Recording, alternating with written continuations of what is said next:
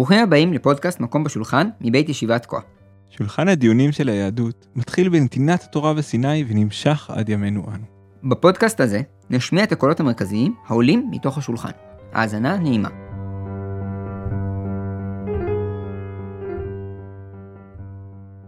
שלום איתן. שלום עמיחי.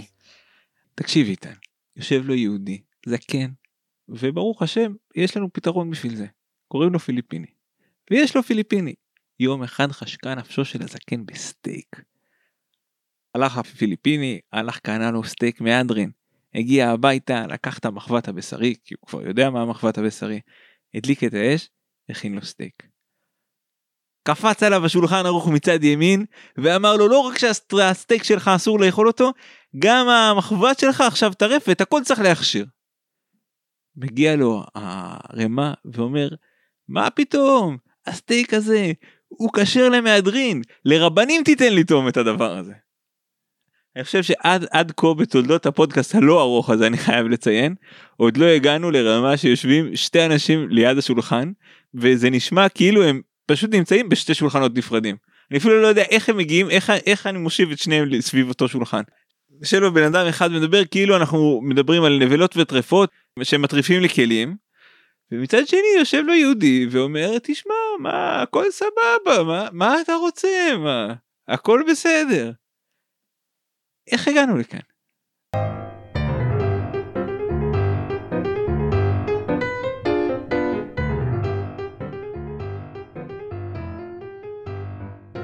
יפה.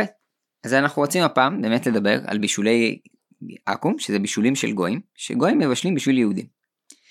והדבר הזה הוא מוצג יחד במשנה במסכת עבודה זרה, כמו פת עכו"ם, אז יש לנו גם בישולי עכו"ם, שזה גם כן דבר שהוא אסור ליהודי לאכול, כלומר אוכל שבשל גוי אסור ליהודי לאכול. והגמרא מנסה להבין מה הטעם של הדבר הזה.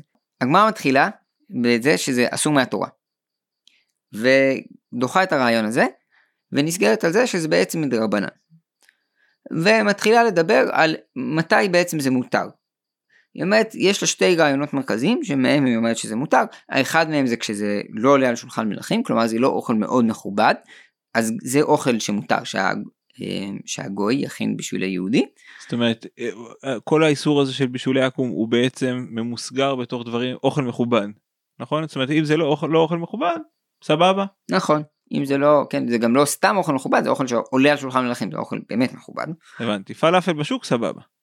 כן, פלאפל בשוק אין בעיה שכנראה שה, שהגוי יכין, כי למיטב ידיעתי זה טרם מגיע לשולחנות של הדיפלומטיה גם בקונגו.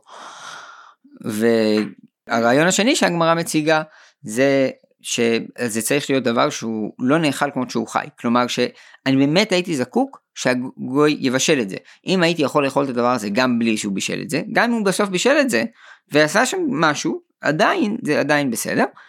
אמ, ואז הגמרא דנה שם בהמון דוגמאות שמביאים שם עם דגים ועם אה, קמח וכל מיני דברים, שאלות גבול למיניהם של מתי זה נחשב שהוא נאכל כמו שהוא חי ומתי נאכל שהוא עולה על שולחן מלכים, מתלבטים בזה באריכות. אחרי דיון ארוך בגמרא על כל מיני סיבות, אנחנו מגיעים בסוף, הגמרא מתקדמת להלאה, ואתה מסתכל אחורה, ואתה אומר רגע אבל, אבל מה הסיבה? אני מספר באמת חוויה אישית, אני, אני למדתי את זה ואני באמת לא קלטתי שבעצם לא סיפרו לי מה הטעם הראשוני, ואז אני דפדפתי אחורה, אני מסתכל ואני אומר, אה, רק כתוב פה שזה מדרבנן, ובעצם הם שכחו להסביר לי מה הטעם. אני חושב שנפלת פה קורבן לאחד התעלולים האהובים של הגמרא, של בעצם ולבוא ולייצר דיון. כן, היה פה דיון של השאלה למה זה אסור. והגמרא בעצם העלתה את הרעיון שזה בעצם אסור מהתורה. והיה לו כל מיני סיבות אולי אולי זה בא מהרעיונות של איזה דברים אנחנו הסכמנו לקבל או לא הסכמנו לקבל כשנכנסו לארץ ישראל ורצו להציע לאדומים שהם יקנו מהם אה, בכסף אז מה, מה, מה רצינו לקנות מה לא רצינו לקנות. ואז הגמרא בעצם כמו שאמרתי דוחה את זה ו, ו, ואנחנו נשארים עם הרעיון שזה מדי רבנן. ו, ואתה יוצא בתחושה שבעצם התקיים פה דיון. ואשכרה התקיים פה דיון אבל הגמרא העלימה אני חושב ממש בכוונה את הטעם זאת אומרת היא, היא זרקה לך רעיון שאולי זה מהתורה אבל כנראה שלא ממש. ובזה ו, ואז ואז היא השתכלה לה הלאה ל, ל, להמשך הדיון ב, בשאלה מה בדיוק ההיקף של האיסור מה בדיוק אסור ומה בדיוק מותר ובזה היא הרדימה אותך בעצם. אה, לגמרי וזה גם נורא זה גם יותר מוזר מסתם ככה כי כי לגבי ה... יש לנו עוד איסורים שם כן יש לנו איסור של אה, של פת או של חלב ועליהם באמת אנחנו מביאים טעם. מה הטעם שזה נאסר ומה הטעם של הגזירה. מה באמת היו הטעמים תזכיר לי? בפת אנחנו מדברים על זה שהטעם הוא, הוא משום חתנות כן שמא אתה תבוא להתחתן עם הגויים והם יסיטו אותך לעבודה זרה ובחלב יש לנו איסור אחר שהגמרא מדברת עליו של שמא אה, יאכילנו דבר טמא כן הוא אולי יחליף לו את החלב. אבל פה זה, זה באמת נורא מוזר כי זה לא כמו איסור כמו איסור שאנחנו יודעים מהו, כן? יש לך איסור נגיד של אה, אה, בשר בחלב, אתה יודע מה האיסור, אתה יודע מה הסיבה, ש... כאילו, מה אתה יודע מה האיסור? כתוב בתורה שזה אסור, ואז אתה לא צריך לשאול מה הטעם, כי זה כתוב בתורה, אבל כשאתה מדבר פה על איסור שהוא בעצם מדבר על איזושהי גזירה, ואז אתה מתחיל לדון על המנגנון של מתי זה מותר, מתי זה אסור, ואיך בדיוק זה מותר, מה עשית אם בישלת קצת, אבל לא בישלת הרבה, כל מיני שאלות כאלה, אבל איך אתה בכלל אפשר לדון בשאלה הזאת אם אתה לא יודע מה הטעם שזה נאסר? כאילו מה, מה זה רלוונטי בכלל לדבר על מנגנון ועל מתי מותר לך להקל מתי אסור לך להקל אם אין לך את הדבר הכי בסיסי שאתה צריך וזה מה הטעם. זה, זה גם יותר מזה כי הטעם הוא בעצם הטעם הוא, הוא נותן איזושהי אוריינטציה הוא בעצם עוזר לי להבין מתי זה אסור מתי זה לא אסור מה, מה מותר מה אסור. כן, כמו, כמו שגם ראינו אני... בפת נכון כאילו שאנחנו ראינו שזה שהעובדה שבפת זה היה משום חתנות אז אמרנו טוב אז אולי במקום שהוא, שהוא דחוק אז זה מותר. לא בשיקולים עסקיים אני חושב שזה הדבר הכי דרמטי אני בא ואומר ברגע שיש לי פה אה, אה, יחסים עסקיים אני קונה ממאפייה אין לי פה אנחנו שנינו סוחרים הכל סבבה במובן כן, הזה כאילו זה, אין חשש שתבוא להתחתן איתם. ו- וכאן זה כאילו נורא מצחיק פשוט לדבר על על דרכי כאילו ההיתר והעיסוק שאנחנו באמת אנחנו לא מבינים כאילו מה עומד בראשם. אז באמת איך איך ממשיכים עם זה? מפרשי הגמרא. זאת אומרת מה איך זה איך זה עובד? הם נותנים טעם. זה באמת רק משתפר. כי יש לנו זה מגיע לרש"י ואז אם אתה שם לב אז ברש"י על המשנה אז הוא כותב שהוא מפרש הוא אומר מה הסיבה של שלקות? זה בגלל חתנות. הוא אומר הכל זה משום חתנות כל, ה, כל האיסורים שכתובים פה במשנה. אתה אומר סבבה. אוקיי אז אני יודע על מה מדובר זה גם איסור שאסור. אכן שזה גם... דבר שרש"י הרבה פעמים עושה כשיש בעיה ואתה לא מבין משהו בתוך הגמרא אתה פונה לרש"י והוא אומר לך מה הטעם. אממה כשאתה עוקב אחרי רש"י בסוגיות אז פתאום אתה מגלה כשהגמרא אומרת שהאיסור הוא רק מדרבנן אז רש"י מסביר שהאיסור הוא משום שמא יחילנו דבר טמא. זאת אומרת שמא האוכל שהוא מכין לך הוא טמא? כן כלומר אין לנו בעיה על פניו משום שמא הוא התחתן זה לא הנקודה אלא הנקודה היא שאני לא, לא יודע בדיוק האם האוכל שהוא יכין הוא קשה, אני לא יודע אם הוא לא יערבב את זה בטעות עם דברים אחרים. זאת אומרת זה בעצם מאוד דומה לחלב. כן, פעם אחת הוא אומר שזה בעצם איסור שהוא קשור, שהוא חבר של אה, פת אקום, ובמקום אחר הוא אומר שזה בעצם איסור שהוא קשור לחלב. וזה פשוט מראה את, ה, את המבוכה שאתה יוצא ממנה מהגמרא, שאתה לא יודע לאן אתה הולך. כלומר אפילו רש"י הוא מביא כאילו שתי טעמים שונים.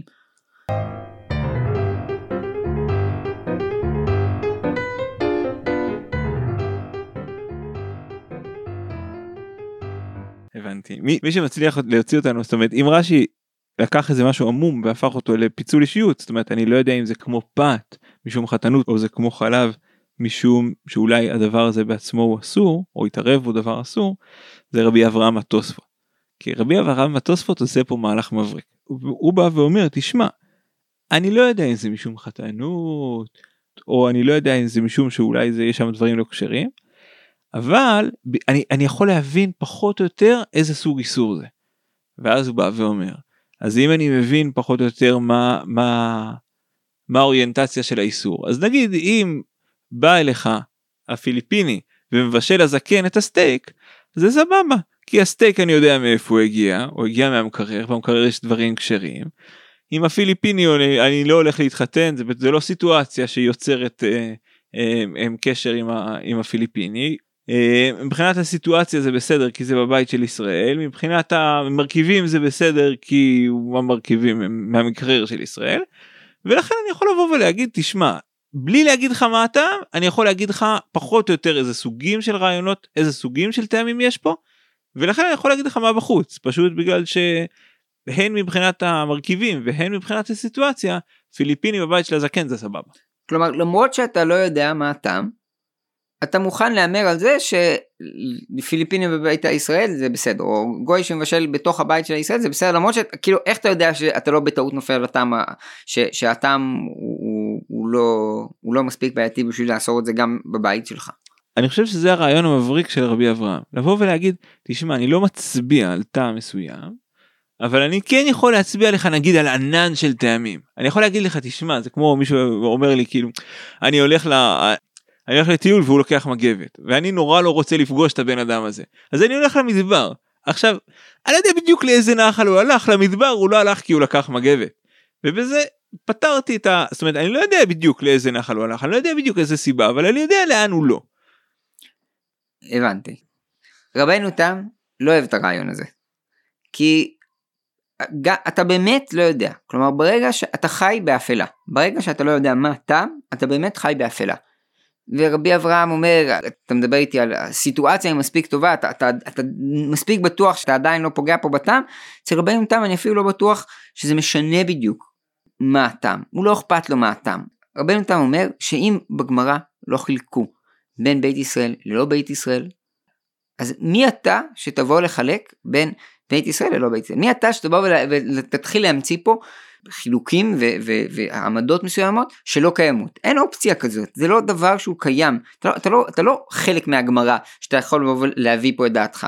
זהו, זו גזירה שהייתה, שנסגרה, ש, שאנחנו כאילו קיבלנו על עצמנו, וזו גזירה שחיה וקיימת, ואתה לא יכול לבוא פשוט ולמסמס אותה ולהגיד, פה זה לא מתאים, פה זה לא קשור, פה אין בעיה. מה זה פה אין בעיה? מי אמר לך שפה אין בעיה? איך אתה יודע?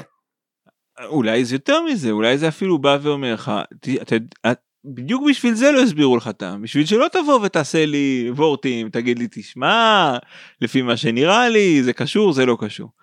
הוא בעצם בא ואומר לך, תשמע, הגמרא הסתירה, אז זה דבר סגור. אז זה לא שאני לא יודע מה הגמרא אמרה, או מה הסיבה, אלא הגמרא בכוונה הסתירה את הטעם, כן, זה מה שאתה רוצה להגיד. ומי שבאמת נראה לי תופס את זה, אולי לוקח את זה עוד שלב אחד הלאה, וממש מכניס את הדברים לתוך ההלכות הפשוטות, זה הרשב"א, שהוא בא ואומר שאם הגוי בישל את הבשר הזה מעבר לבן דורסאי, שזה איזשהו כאילו אה, בישול ראשוני, שמבחינתנו זה, אם ישראל בישל את זה ככה, אז לא אכפת לנו כמה הגוי בישל את זה אחר כך, כלומר זה איזשהו רמת בישול ראשונית, שמאפשרת לאכול את האוכל הזה, אז אם הגוי בא ובישל את זה ברמה הראשונית, אז אסור לישראל לאכול את זה גם אם ישראל משלים בעצם את הבישול. כן, אתה אוהב את זה well done והוא עשה את זה rare, את הבשר זה לא משנה כבר מה ישראל יעשה אחר כך, כי בעצם הבשר הזה נעשה כבר איסור, הוא חל עליו איסור, כי הגוי בישל אותו מספיק בשביל שאפשר לאכול אותו, באופן בסיסי. זה ממש תפיסה של איסור, כאילו אצל הרשב"א. זאת אומרת, אבל זה לא איסור, זה כזה מדרבנן, זה לא ממש ממש אסור. אבל נראה לי שאצלו זה כבר לא משנה, כי זה גזירה, ברגע שזה זה, זה גזירה, וזה בתוך המערכת, אז זה כבר לא אכפת לנו. אני לא יודע מה היה הטעם, ואני מתייחס לזה כמו כל איסור אחר. ובאופן כאילו אפילו אולי יותר קיצוני שאנחנו נראה את זה, זה אצל השולחן ערוך, שאתה אה, דיברת עליו בהתחלה, על זה שכאילו הוא, הוא באמת, הוא יאסור הכל, כלומר מבחינתו זה איסור אמיתי, וזה מטריד אותו מההתחלה ועד הסוף. גם השולחן ערוך יוצא נגד דעות שמוכנות להקל כאשר ישראל עושה רק חלק מסוים ולא, ולא את הכל, ואומר, אין, כלומר ישראל חייב לעשות מספיק מהבישול בשביל שהוא יוכל לאכול את זה בעצמו, שבעצם הוא לא יזדקק בכלל לגוי, בשום צורה. מה זאת אומרת לא יזדקק לגוי? כלומר שכמות הבישול שהישראל עשה, היה מספיק טוב בשביל לאכול את זה. הוא אומר, הדבר היחיד שהוא מוכן שהגוי יעשה בתוך האוכל של היהודי, זה אולי לשפר אותו קצת, כאילו לעשות אותו טיפה יותר טוב, אבל הבישול הבסיסי חייב לעשות על ידי הישראל. זאת אומרת, גם ברשב"א וגם בשולחן ערוך, לפחות לפי מה שאני מבין, השאלה זה מי עשה את הבישול הבסיסי. יש פה שאלה כמעט uh, מדעית. מי שעשה, אם גוי עשה את הבישול הבסיסי זה אסור, ואם ישראל עשה את הבישול הבסיסי זה מותר. Uh, ורק כאילו נעיר, כלומר המשפט האחרון אצל השולחן ערוך הוא עוד יותר קיצוני, כלומר אצלו הוא אומר לא רק שהישראל חייב לעשות את, את הבישול, אלא גם אם הגוי יעשה את הבישול, לא רק שהאוכל יהיה אסור, אלא גם הכלי יהיה אסור, שזה באמת עוד שלב אחד הלאה. כן, זה ממש לתפוס את הבישולי אקמו הזה בתור איסור, למרות שברור שאין פה איסור בדבר עצמו. הקריצה בסוף של השולחן ערוך היא מאוד מעניין, כי אחרי שהוא מביא את כל האיסורים האלה, והוא מחמיר באמת לאורך כל הדרך בבישולי עכו"ם, הוא אומר בסוף, אבל כלי שאתה תצטרך לשבור אותו, כלומר כלי חרס שאנחנו מבשלים בו איסור נגיד, אז אי אפשר להגעיל אותו, אי אפשר להכשיר אותו. זאת אומרת כלי שאתה לא, יכול, לא תוכל להכשיר אותו, אותו אתה יכול כאילו רק לנקות אה, מהשאריות של האוכל, ואז אתה יכול להשתמש בו, אתה לא צריך לשבור אותו. למה? כי זה בעצם לא איסור מדאורייתא. לא הבנתי, אבל אז, אז מה קרה עד עכשיו? כלומר, למרות שהוא כאילו אמר כל הדרך שהוא נורך, הוא אמר זה איסור, זה איסור, זה איסור, כן? כל מה שהוא צעק במשך כל הסימן הזה זה בעצם שזה איסור, זה איסור, זה איסור. בסוף הוא כאילו נותן פה איזה קריצה ואומר זה נכון שזה איסור ונכון שזה אבל בכל זאת זה בעצם לא אסור מדאורייתא. כן. אני, אני הבנתי את זה אפילו יותר קיצוני. אני חושב שבסוף האמירה שלו היא אפילו יותר קיצונית. כי לכל אורך הדרך הוא אומר שזה איסור ואז ברגע האחרון הוא אומר בעצם בסוף בסוף אם זה אתה צריך לשבור פה את הכלים אז תדע לך זה לא ממש ממש ממש איסור. כן? ובעצם הוא עושה פה איזה קריצה ש...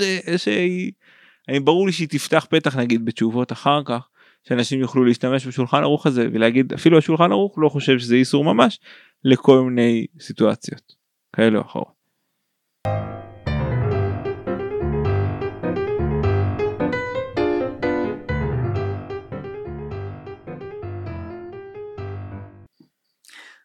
אז עד כה בעצם מה שראינו היה לנו כי אמרנו בהתחלה אז אין לנו טעם נכון בשביל כל האיסור הזה ואז חשבנו שאולי זה כאילו יאשר איזושהי גמישות אבל למעשה ראינו כאילו פה גם את רבנו תם וגם את הרשב"א וגם את השולחן ערוך שהם כולם בעצם מאוד מחמירים בבישולי עכו"ם בטח ביחס למה שאנחנו זוכרים מפת עכו"ם והם אה, פעם אחר פעם אומרים הדבר הזה הוא איסור העובדה שאתה לא יודע מה הטעם זה לא עוזר לך זה אולי מזיק לך אפילו. אז, אז אני אקח מישהו שהוא אם חשבנו שרבי אברהם עשה פה מהלך מבריק שהוא בא להגיד אולי אני לא יודע מה איסור אבל אני יכול פחות או יותר למסגר אותו ולהתיר כל מיני דברים אז אני רוצה להציג דווקא מישהו שהוא הוא לוקח הוא, זה, אני אפילו לא יכול להגיד שהוא לוקח את זה לקיצוניות כי מה שהוא עושה פה זה פשוט הזיה לא נורמלית וזה כמובן רבנו הרמ"א. הערימה בעצם מתחיל מה, מהרעיון שאנחנו כבר ראינו אותו הרעיון של, הר, של רבי אברהם שהוא בא ואומר תראה אם אני יודע להגיד מה הסיטואציה ואני יודע להגיד מאיפה זה הגיע זאת אומרת אם זה בבית ישראל אז אז זה בסדר. אבל הנימוק שלו הוא נימוק קצת אחר הנימוק שלו הוא בא ואומר למה זה בסדר כי בטוח איזשהו ישראל היה מעורב בזה באיזשהו שלב. זאת אומרת הוא לא שואל את שאלת הסיטואציה הוא שואל השאלה היא מבחינתו אם ישראל היה מעורב בזה באיזשהו שלב הוא אפילו לא צריך לדעת בוודאות שישראל היה מעורב באיזשהו שלב מספיק לו שזה קרה בבית ישראל זה זה מספיק מבחינתו בשביל להגיד שברור שיהודי הוא מעורב באיזשהו שלב. ואז הוא לוקח את הרעיון שיהודי יהיה מעורב באיזשהו שלב והופך אותו ל... לאקסטרים של האקסטרים אז זה מתחיל בזה שהוא בא ואומר תראה אם בעצם יש פה מסעדה והיא מכינה אוכל ואז מגיע משגיח כשרות בבוקר ובדרך ל... ככה בדרך למקווה לוקח קיסם חוצץ את השיניים זורק אותו לאש. האש הזאת דולקת גם בזכות ישראל לא גם בזכות הקיסם הרי האש הזאת דולקת. אז עכשיו כל מה שיבשלו באש הזאת הוא בעצם ישראל היה שותף בזה. אתה לא יכול לבוא ולהגיד לי שזה בישול עכו"ם באופן מלא. לא הבנתי אבל איך ישראל היה שותף הוא לא שותף בשום צורה הוא, הוא, הוא לא עזר לאש לבעור הוא לא שינה את הבישול אף אחד לא ידע שהוא היה שם אף אחד לא ידע שהוא ידע איזה שותף הישראל אני לא מבין על מה אתה מדבר. אתה צודק ברור שאתה צודק הרי מה הוא אפילו יותר קיצוני מזה זאת אומרת הוא לא בעצם השותפות שהוא מבקש היא שותפות כל כך מינימלית שאני אפילו לא יכול לקרוא לה שותפות. הצורה היחידה שאני שבאמת אנחנו נראה בסוף שהרמה באמת קורה לה זה זה לקרוא לזה איזה סוג של היכר. ואז אני בא ואומר תראה ברגע זאת אומרת אני לא יודע אם זה קשור לזה שאני לא יודע מה הטעם אבל ברגע שאני אוכל באיזושהי צורה להגיד שזה קצת שונה מבישולי עכו"ם אז אני כבר סבבה. אז, אז זרקתי את, את, את הקיסם בבוקר זה זה זה כבר זה זה כבר לא ממש בישולי עכו"ם. ואז לכן זה סבבה. עוד יותר קיצוני, אני יכול לבוא לשם, לשים שם נר נשמה, ועכשיו את התנור בבוקר ידליקו מהנר נשמה. עכשיו אני הדלקתי את הנר נשמה הרי זה נר נשמה שלי שישראל הדליק אותו הגוי הוא, הוא לא הדליק אותו סתם הוא לקח מהנר נשמה של ישראל ברור שעכשיו אה, אה, זה יש פה זה ברור שזה לא בישולי עכו"ם באופן מלא ברור שיש פה איזה סיטואציה שהיא קצת אחרת יש פה איזה היכר ולכן הכל בסדר כל מה שבישלו במסעדה בסדר כי בבוקר לא רק שזה לא שהמשגיח זרק את הקיסם או הדליק את האש אלא אה, הגוי פשוט לקח את האש מה, מהנר נשמה שהישראל זאת אומרת מהנר תמיד שהישראל הדליק שם לפני חודשיים. כן? רגע, אבל אני לא, אבל אחרי כל הציניות הזאת, מה, מה כאילו, גם, גם, גם אותך זה מצחיק, כאילו, כל הדבר הזה. אז כאילו, תסביר, תסביר רגע מה, כאילו, איך אתה באמת מבין, איך הוא יכול להגיד דבר כזה, מה, איפה כאילו ההיגיון פה? אז בשביל זה אני רק רוצה לסיים באמת בסיטואציה הראשונה האחרונה שהרימה אה, אה, מראה לנו והרימה מראה לנו באמת אה, סיטואציה מעניינת שבו גוי בישל אוכל לחולה בשבת. כן עכשיו הוא חולה אז זה לא ברור אם הוא לא חולה מספיק בשביל שישראל יבשל בשבילו אז אני מביא גוי כדי שיעשה בשבילי את העבודות המלוכלכות. עכשיו בוא, בוא נסתכל על הדבר הזה זה ברור שגוי בישל את זה באופן מלא ישראל לא היה מעורב בשום צורה. אבל הרי מה בא ואומר תראה תסתכל על הסיטואציה זה ברור שזה לא סיטואציה של בישולי עקום זה הרבנים הביאו אותו עם הספודיקים הביאו את, את, את, את הגוי אז, אז ברור שמותר לאכול את זה כן גם אחרי שבת גם למישהו בריא גם בלי שום סיבה. ובעצם יוצא אה, מין משהו שהוא שמה שאסור זה לא יודע מה להגיד. תשמע האמת היא שאני באמת לא יודע מה להגיד. אני באמת לא מבין את ה... מה... בסוף השאלה שלך זו שאלה טובה. זאת אומרת, אני יכול להגיד כל מיני תירוצים אבל בסוף, תשמע, יש משהו משכנע, לא נעים, יש משהו משכנע ב, ב, ב, בלבוא ולהגיד זה איסור. ויש משהו נורא מוזר, בפרט אחרי שדיברנו על הגמרא וראינו את רש"י ו- וראינו את הרשב"א וראינו את רבנו תם ואפילו אה, אה, רבי אברהם שכאילו התיר הוא, הוא בעצם מסגר את האיסור. בעצם אמר אני יכול אני יכול להגיד איפה זה לא. הרי מה פה הוא באמת דבר פסיכי, באמת פסיכי. כאילו בעצם הרימה לוקח בעצם רעיונות שאנחנו ראינו בפת, שראינו שפת זה דבר שהוא יכול להיות גמיש, מבחינת הערימה אין שום הבדל בין פת לבין בישולי עכו"ם אולי בישולי עכו"ם זה אפילו יותר יותר יותר גמיש כי אין לזה ממש לא אפילו לא אמרו ממש שזה משום חתנות. אני רוצה רק להציע עוד משהו בתוך הרימה שזה הדבר הזה שהוא נקרא היכרה ההיכר הוא לא חייב להיות היכר לעולם. יכול להיות היכר לבן אדם אחד. מישהו פה צריך שיהיה לו היכר, כלומר זה צריך להיות שלפחות הישראל שזרק את הקיסם אז הוא יודע ש, שיש פה בישול של גויים שעכשיו נקרא על שם הישראל. כלומר הוא, הוא, זה נכון שהוא כאילו רידד את זה באופן כאילו לכדי באמת שאתה לא עושה פה מעשה כי באמת יש פה נקודה עקרונית שהרמב"ם מנסה להגיד זה אין פה איסור יש פה היכר מסוים שאני רוצה שתעשה ברגע שאני מדבר על היכר אז פחות מטריד אותי בדיוק כמה גדול צריך להיות ההיכר הזה, ההיכר לא צריך להיות גדול תמיד, ההיכר מספיק שהוא יהיה סימבולי, אבל הוא צריך שהוא יהיה. אה, ואני חושב שמהרבה בחינות זה נהיה מאוד, זה נהיה מעניין, כי אני לא חושב שגם בימינו, כשאנשים שומעים בשולי יעקב, אנשים יודעים מה זה בשולי יעקב, למרות שזה בעצם דבר מאוד מאוד קטן אצל אשכנזים. והשלכת הקיסם הזה, זה הפך להיות כאילו כזה טקס, כאילו שהישראל ידליק, שהישראל יעשה משהו, שזה, זה, זה, זה הפך להיות טקס במידה מסוימת אה, בישולי אקמו, כלומר אנחנו, זה לא יהיה בישולי אקמו כי נעשה משהו אחר. כן, זה באמת נהיה, נהיה כזה כמו, בשביל זה יש משגיח בשביל שיבוא וכאילו וישים על זה, הוא שם על זה חותמת כשרות אז זה כשר, זה כשר בגלל שיש על זה חותמת כשרות, כן? לא, לא, לא כשר בגלל שבדקו מה יש בפנים, כשר בגלל ששינה משהו כאילו, הם טרחו לשים חותמת כשרות זה קצת משלנו.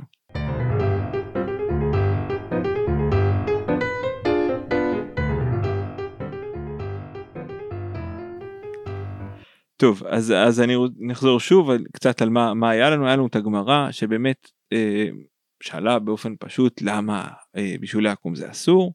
הגמרא הציעה שזה מ, מ, מהתורה ופסלה את הרעיון הזה ו, ולא המשיך את הדיון על למה זה אסור, אלא המשיך את הדיון בדברים, אה, בדיונים טכניים על היקף האיסור. אה, ראינו אחר כך את רש"י שהוא בעצם גם uh, מצליח לשמור על עמימות במובן הזה שהוא מביא לנו שני הסברים uh, שונים לחלוטין.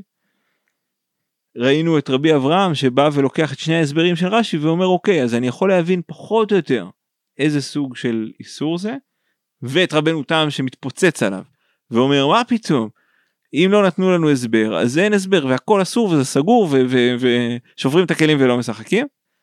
ראינו את הרשב"א ואת השולחן ערוך שלקחו את זה לכיוון של זה לא רק שאני לא יודע למה זה אסור ואני לא יכול להתיר את זה בשום סיטואציה זה גם אסור כמו שכל איסור הוא אסור וזה יטריף את הכלים ואני אבחן את השאלה מה זה בישול כמו שאני בוחן את השאלה מה זה בישול בשבת ו- ואני לא אל תזכיר לי כל מיני רעיונות שדיברת לי בפת עקום על כל מיני אה, לזרוק את הקיסם וכל מיני דברים כאלה. ו- וסיימנו בלראות את הרמה שמבחינתו זה נראה שהוא מייבא באופן מוחלט את כל הרעיונות של פת עקום לתוך המערכת של בישולי עקום והוא, ואז בעצם נשאר לו מין רעיון כזה שרק תעשה היכר והכל uh, יהיה בסדר. אז. תודה שהאזנתם.